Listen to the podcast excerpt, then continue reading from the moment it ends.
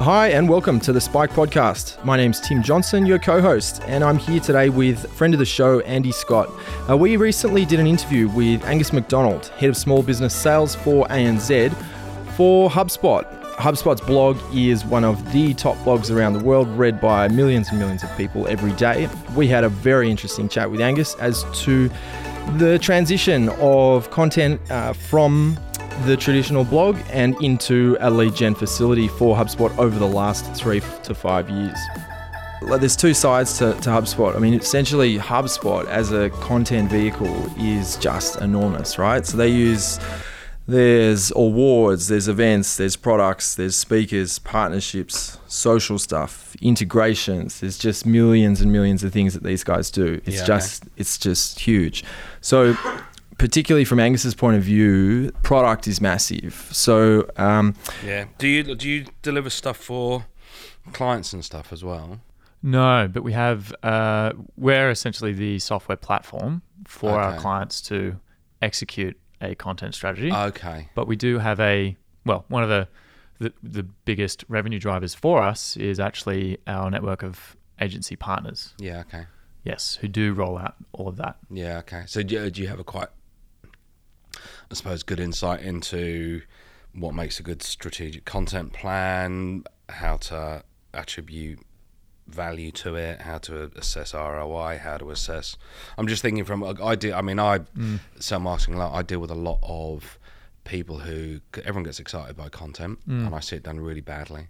And I see it done people, and when I say badly, it's it's not part of an overflow of any sort of strategy at all. It's just they're mm. doing it because content sounds cool right now Yeah. or they're doing it and they've done it and it's quite a good execution in terms of measurements of how many hmm. people have seen it, how long they've been engaging with it, return visits to the site. That all looks great. Yeah. But then they'll say, yeah, we didn't get any sales out of it. And you're Or at least they don't know. or we didn't scale but, this well, to this market. is Yeah. regardless. But yeah, oh, we didn't get any sales.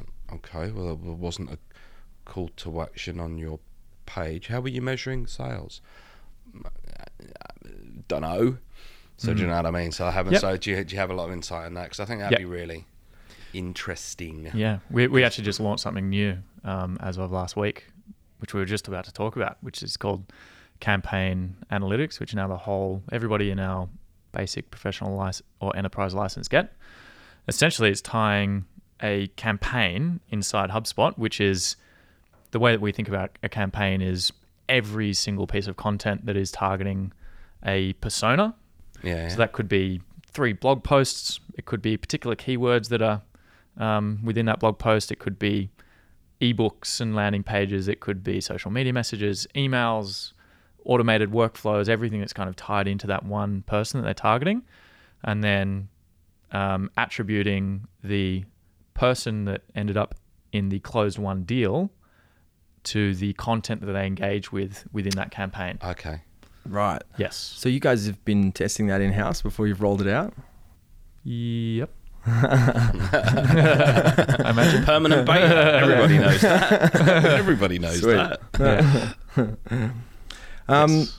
What I what I wanted to touch on, Angus, was um, around the product side of things. Um, you know, HubSpot is is pretty powerful in the various ways that it interacts with all of its clients, all of its sales um, potential, you know, uh, uh, potential sales um, prospects. But but particularly, you know, across a, a huge medium of different content strategies, but particularly around products. HubSpot's really uh, started to to redefine adding on particular features and products and essentially using them as a as a sales feature and as a, a real content piece to to speak to your audience.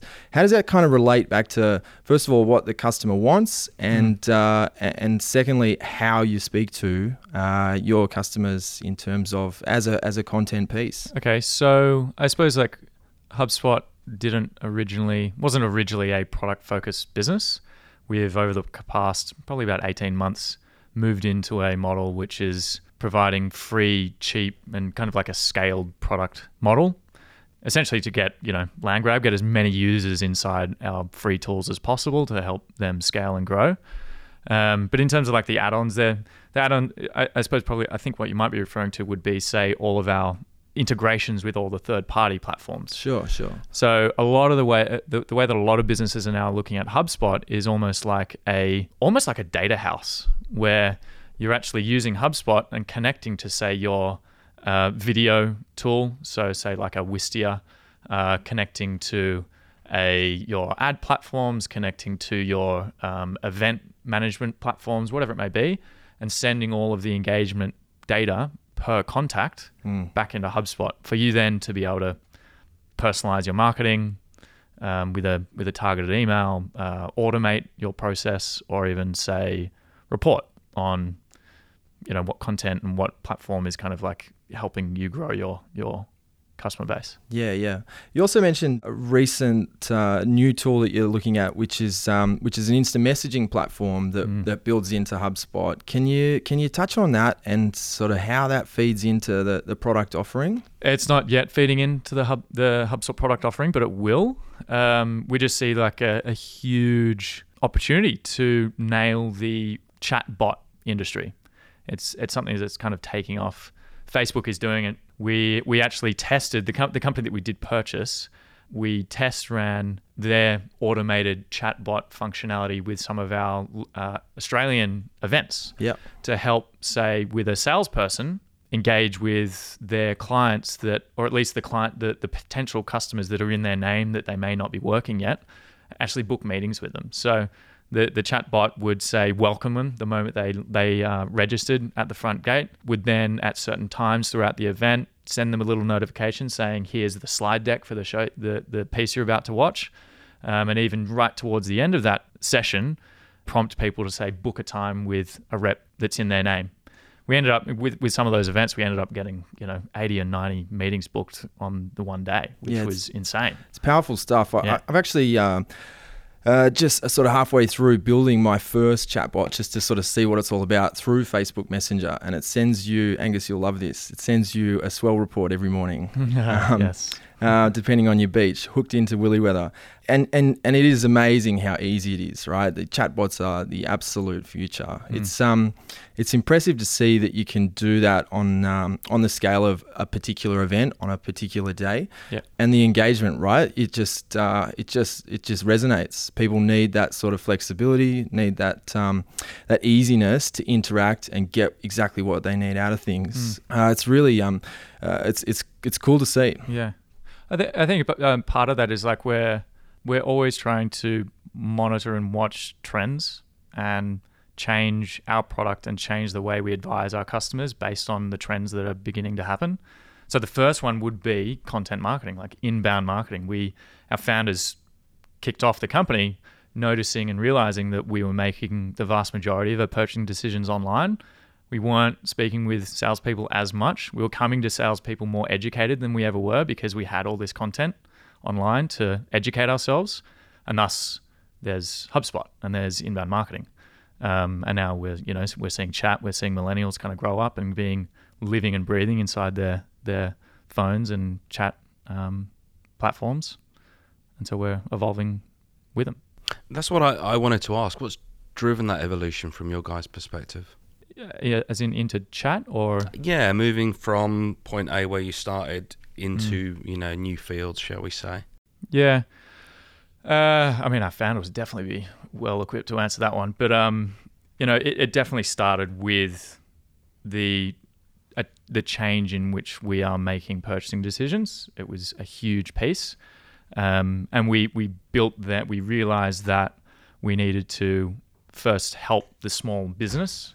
We didn't really ever want to play in the the big enterprise space. We wanted to because virtually all companies, well, at least a vast majority of companies, uh, find it pretty easy to, well, I wouldn't say easy, but just it is an easier um, approach to kind of nail the the enterprise space. There's bigger budgets. It's there's more people who use their software. There, it's a it's a high return in terms of you know the cost to acquire a customer versus the return you get. It's like it's a it's a safer marketplace, um, and thus our founders kind of recognized that there was there wasn't really a platform company that had nailed that small to medium business.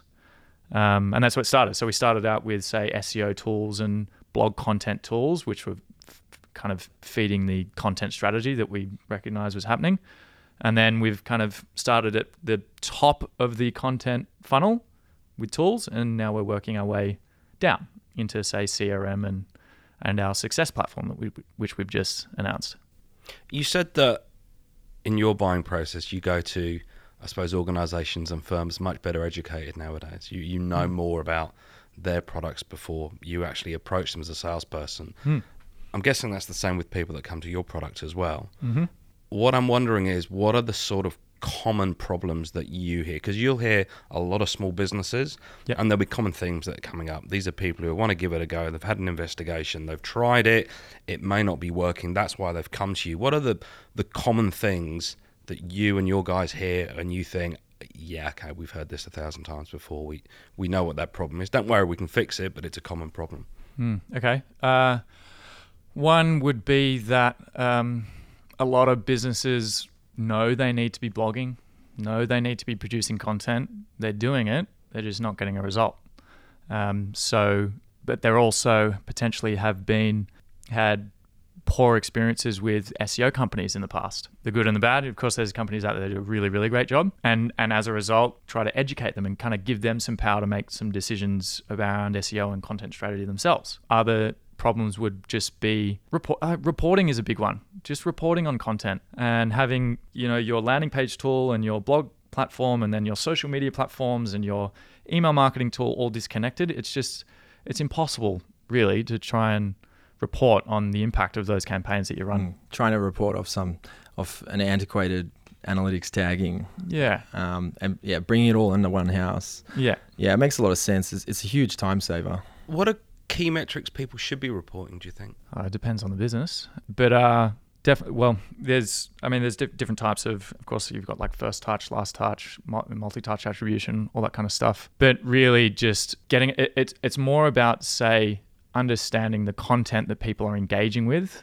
And at what stage they might be inferred based on how they are engaging with your content, and say pulling a list of contacts for your sales reps, as an example, that maybe um, those contacts have downloaded an ebook uh, maybe six months ago, but are recently back on the website and opened a recent email that was sent to them. That to me, as a as a salesperson, would be that's a hot lead. Yeah. I haven't spoken to them in the past six months, but they're back on the site. Um, yeah, so that that would it's kind of like segmentation, some reporting. Yeah, Yeah, it's really interesting uh, the, the segmentation side of things, and you know, as we discussed before, uh, not specifically in the enterprise space, which uh, really lends itself to segmentation purely just because of the sheer numbers and the size of the data that you're working with.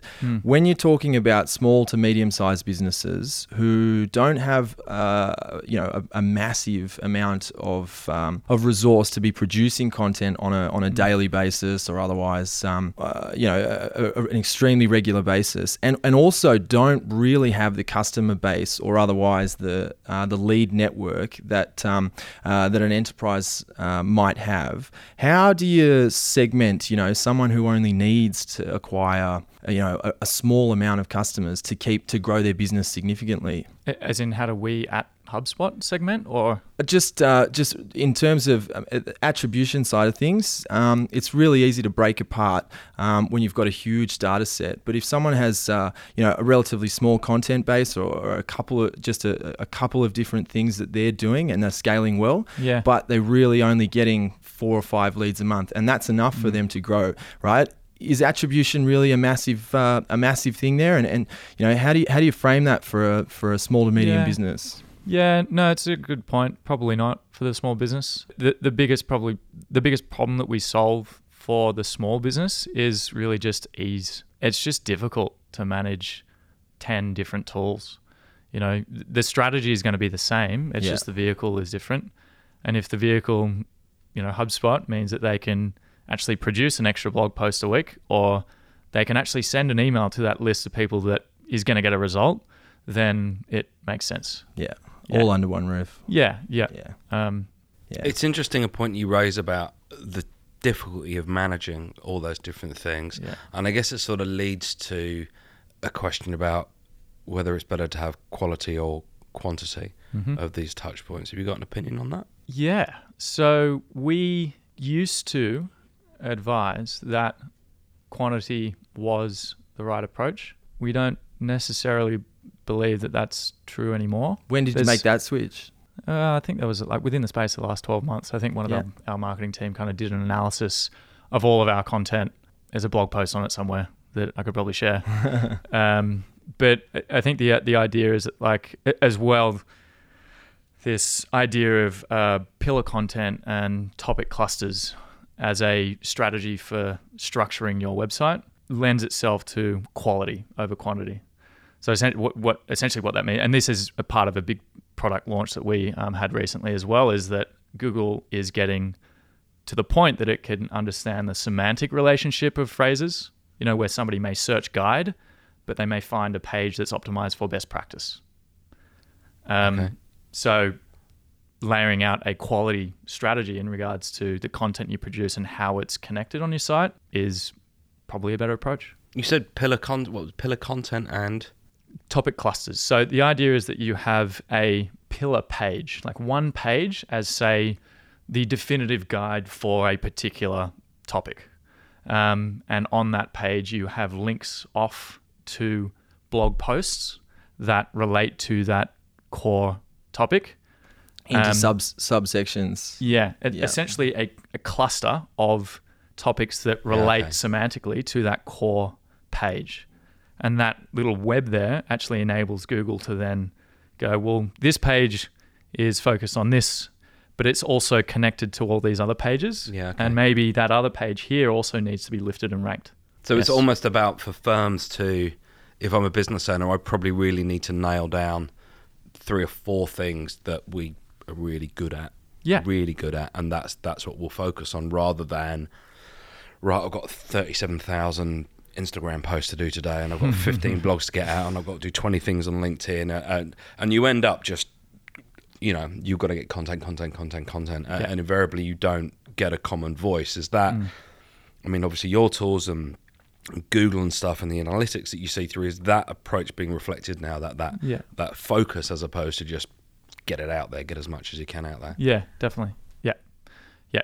We've seen some some of the our customers that uh, have were part of our beta program um, have yeah seen some great results from launching that strategy. They, I mean, they they they repurpose their existing content and structure it that way, and then boom, up up they get a lift. Yeah, break it Yeah. down. Three top pillars, and then center everything around that. Yeah. and that encompasses you know your value proposition. Yeah. yeah, Yeah. Uh, it makes a lot of sense. You can Yeah, also sure. then thinking about using that pillar content and that pillar page as a lead generating tool as well, right? So you've got all those links off to those other blog posts, but then have a call to action for that ebook that's relevant to that pillar content. Um, and how much Yep. how much clustering can you do? Oh, this is what I wondered. Yeah, is, it, yeah. is it at some point you go to your pillar? Right, I've been, you know, we've been doing it for a year now. It's fantastic, and I go to my pillar content, and it's just hypertext links the whole thing because I've linked every single phrase I could to do a bit of cluster content. So I mean, I'm guessing that's too much, right? But is there, Yeah. is that a, a challenge? Can you rewrite the content? Is that what's a way around that? talk to the SEO gurus. yeah, yeah. I mean, you can repurpose it. Um, but uh, the from what I understand, the advice we've got from our internal SEO team is that you want, say, eight links, eight you know internal. clusters, eight, eight cluster topics around that pillar page, and you know up to twenty, but really no more than say twelve to fifteen back uh, backlinks to. Uh, other other content on your website. okay, Yeah. right. I see. Yeah. Yeah. Wow, it's it's uh, you know you're getting into some deep SEO here, Yeah. internal uh, backlink structures and uh, within your website. Um, all right, look, I'm going to go a bit off topic. 2017, we're all coming towards the end. 2018, what's next? What's new? What's fun for Angus McDonald and HubSpot? That's two different questions entirely. uh, HubSpot. Um, I mean, we're growing in Sydney big time, and we have huge growth goals with the business as a whole. Hmm. Uh, we've just launched our uh, success platform, which is essentially the if you think about HubSpot as a as a hub, you've got your marketing functionality, you have your CRM and sales. You know, marketing generates leads, leads go into sales, and once you close a customer, you need to support them, and that's what our success platform is. So next year is going to be exciting with with that whole new product range. I don't believe that we're going to be selling it ourselves as a team because it will be free to begin with, and we will iterate and evolve.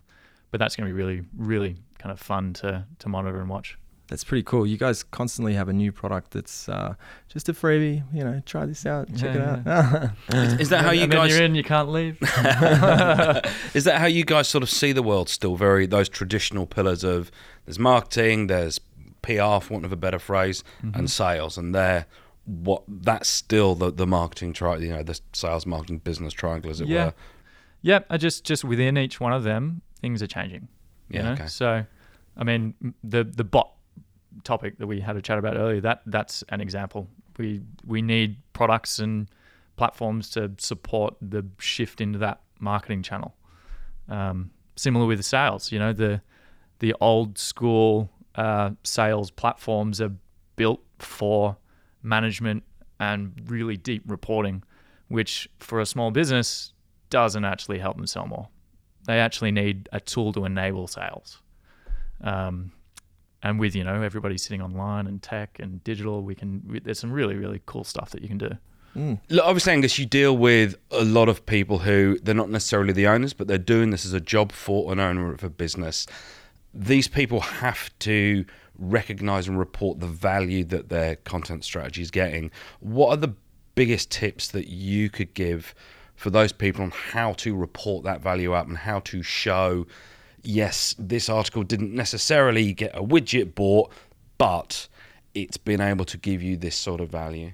Uh, okay, so in this scenario, the marketer can't connect the dot between content and customer. Maybe, maybe not.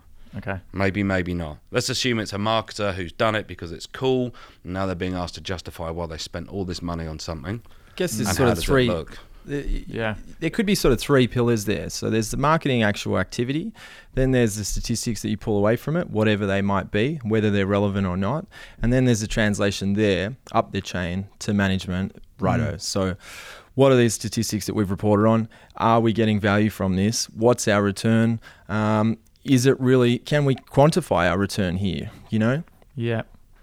Uh, well, I suppose the reality is that when we have conversations like that, we basically say you shouldn't be in that position because there's software that will enable you to solve that problem. And any business, we're living in, with- it's 2017, soon to be 18, and there's tools that are going to enable you to be able to report on all that. So if, I mean, it could be tough, but for a marketer to just push back and say, give me some budget and I'll be able to report on everything I do. And that'd solve everything. But at the moment, you know, if they if they don't have those those um, platforms in place, then they're only going to be able to get the high level clicks, you know, traffic, not potentially, you know, number of new leads, whether or not it's attributed directly to the content, but they will be able to get, you know, some idea of the, the uplift. So it comes down to infrastructure. Yeah, infrastructure. Yeah. Absolutely. Yeah. Yeah, I love it. There's systems there that can do it. So just use them. Yeah. And it's something that Yeah. you, if you're serious as an organisation or as a marketer to do that, Hmm. you need this tool as well. Just being able to write a snappy article and giving it to your IT guy to load it up on your website or whoever Hmm. manages your website, in and of itself, that's is that sort of a recipe for failure you see Yeah. from people who, yeah, we've done that, didn't work out, needs to make the investment. Yeah. They need to invest early. Yeah. It, I mean, it's definitely a recipe for failure if the um, people up the chain require reporting that is going to pinpoint what worked and what didn't. You'd be in a pretty good place if they didn't. You can just write and publish whatever you want. but um, yeah, yeah. So had something else. It's Gone. in there somewhere. It's gone. oh, no, it will come back. Was that the question you thought you were going to get asked when I said what I was going to ask? Uh, no. What did you Well, think I was going to ask? I wasn't quite Tricky sure question. what it what it was. Yeah, Yeah. Well, it, I didn't. not- I didn't. I didn't want to answer with just by HubSpot Yeah, yeah, Yeah, yeah. yeah, because yeah. that is. I mean, that is. Well, even, even so, I was Yeah. wondering if you go, well, look, these are key features about if you're not recording, you need to be able to recognize time on page because we've seen that Hmm. 80% of people who go to your website five times, then they're going to bloody ninety percent likely to purchase, or, or I don't know if you had access to any of that sort of Yeah. knowledge. So You can do these are the Yeah. things that you need to measure, so you can go, yeah, we didn't get any sales, Andy, but I could go, yeah, but Angus, mate, look, I've got hundred people here, and because of here's the engagement of their site statistically, ninety percent of these people are going to buy something in the next two months. Hmm. I just purchased some access to some stats that you you guys will have seen that are just a really massive macro level that as an individual at a micro level I may not necessarily know that and uh, it's almost like geez if you record that that's that's what Yeah. it shows so Yeah. So, yeah. So th- this comes down to say attribution reporting, which for a, for a really small for a small business isn't so useful because you may only have one ebook or one, you know, just a couple of pieces of content. But for the bigger business that has, you know, ten to thirty thousand visits to their site a month or more, and a big database, and lots of customers, then it does make a lot of sense.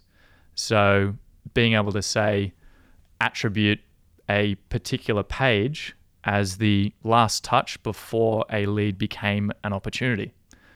Then being able to say, right, we're now going to try and identify who in our database is a lead, not yet an opportunity. We're going to try and get them in front of this piece of content Right. and influence them. So yeah, okay not only uh, not only qualifying customers uh, from a sort of traditional funnel approach, and you know taking that ten percent off the bottom, who's who's uh, you know potentially ready to purchase, but then also from a, a content perspective, or you know um, lead magnet, or you know you- you're looking at in terms of what is the best, you know ranking that in terms of a funnel, right? What's um what's introductory, what's more successful? Because when you start to break it down, you know every single landing page has a pretty strong call to action, but being able to attribute, you know, strength to particular different landing pages for different reasons, you know, that's pretty powerful.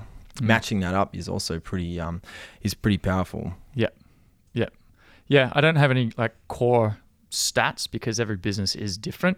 You've, you know, B2C to B2B and all the different industry types and everything. But um, a, a lot of the, the strategy that our marketing team takes is, is less about time on site um, on a particular page and, you know, those kind of individual engagement with a, with a page and just more so the content that they engage with and at what stage within the funnel they might be, and whether or not serving up this piece of content in the next automated email would be useful or not.